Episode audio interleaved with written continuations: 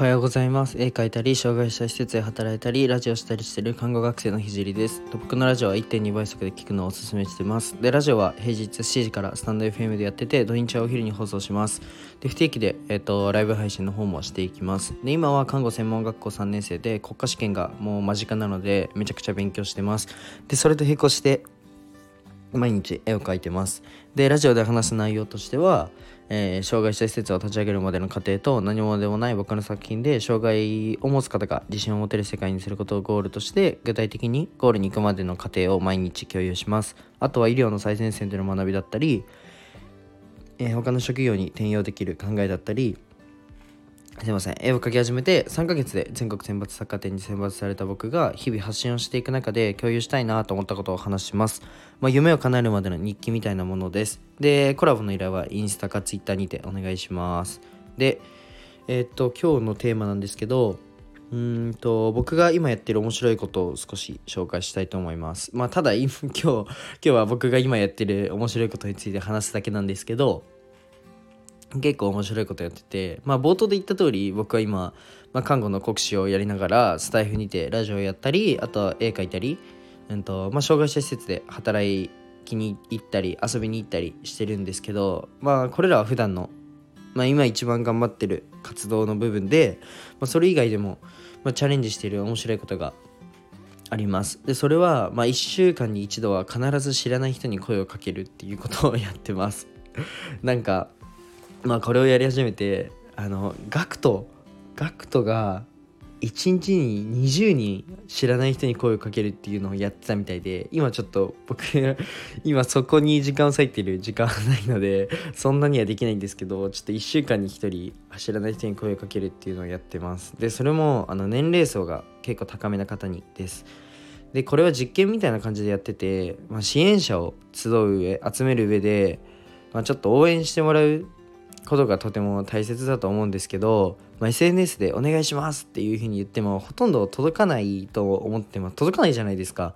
でさらには、まあ、今は SNS のでのそのちょっとパイの取り合いっていうか SNS で集客できる層への取り合いっていうのが結構限界が来てるなっていうふうに思っててで僕は SNS では集客できないその SNS を使ってない層へアプローチできると強いんじゃないかなっていうふうに思思いました。でなので、まあ、おじいちゃんおばあちゃんをにナンパするっていうのをやってるんですけど、まあ、これが結構楽しくてで昨日はあの認知症を患ってるおばあちゃんと30分くらいお話をさせていただきました。でそのおばあちゃんは物忘れが激しくなったってことは自覚しててその影響であのデイサービスを利用してるんですけどなかなかコミュニケーションを取るのが苦手なんだっていうふうにおっしゃってました。でさらには、まあ、人と話す機会が、まあ、コロナで減ってるしまあちょっと家族とも疎遠になってしまってあのー、まあこうやって打ち上げる場所がないんだよねっていうふうにおっしゃってました。まあもうちょっとお気づきな人はいると思うんですけどまあそうですよね。僕にめちゃくちゃ喋って悩みを打ち上げてるんですよね。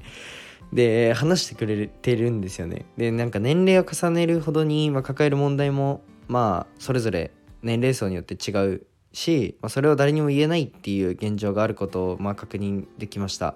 でまあ高齢化が進んで、まあ、世間はまあ新しいことをどんどん取り入れて、まあ、それは素晴らしいことだし進化することは必要だと思うし、まあ、僕もどんどんどんどん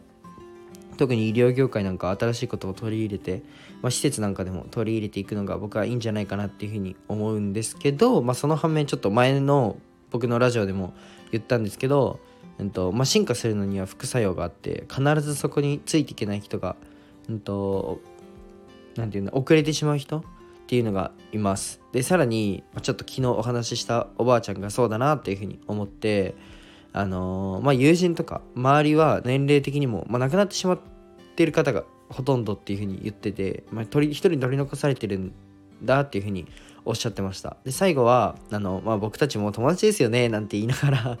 笑って話せてとても良かったです。ねなんか少しでも気晴らしにあの慣れた時間でしたら、まあ、僕も嬉しいっていうふうに思います。であまり話ちょっとまとまりがないんですけど、まあ、目的としてはこの活動っていうか活動って言わないか。なんつうんだろうな、まあ、この実験というか、まあ、1週間に1回は本当、まあ、80以上のおじいちゃんおばあちゃんにナンパするっていうのの目的としては、まあ、その SNS を使ってない層に、まあ、超高齢社会の日本では結構いるから SNS を使ってない層が結構いるので、まあ、そこにちゃんとアプローチしようというふうに思ったんですけど、まあ、まさかこんな考えさせられることにはなると思ってませんでした。でとっても貴重なはい、体験で、ね、楽しかったです。でなんか今日は自分の感想みたいになっちゃってるんですけどまあ世の中には世の中っていうか今日本はすごい高齢が高齢化が進んでるので、まあ、そういう層がとても増えてきてるよねっていう話でした。最後まで聞いてくれてありがとうございます。じゃあバイバイ。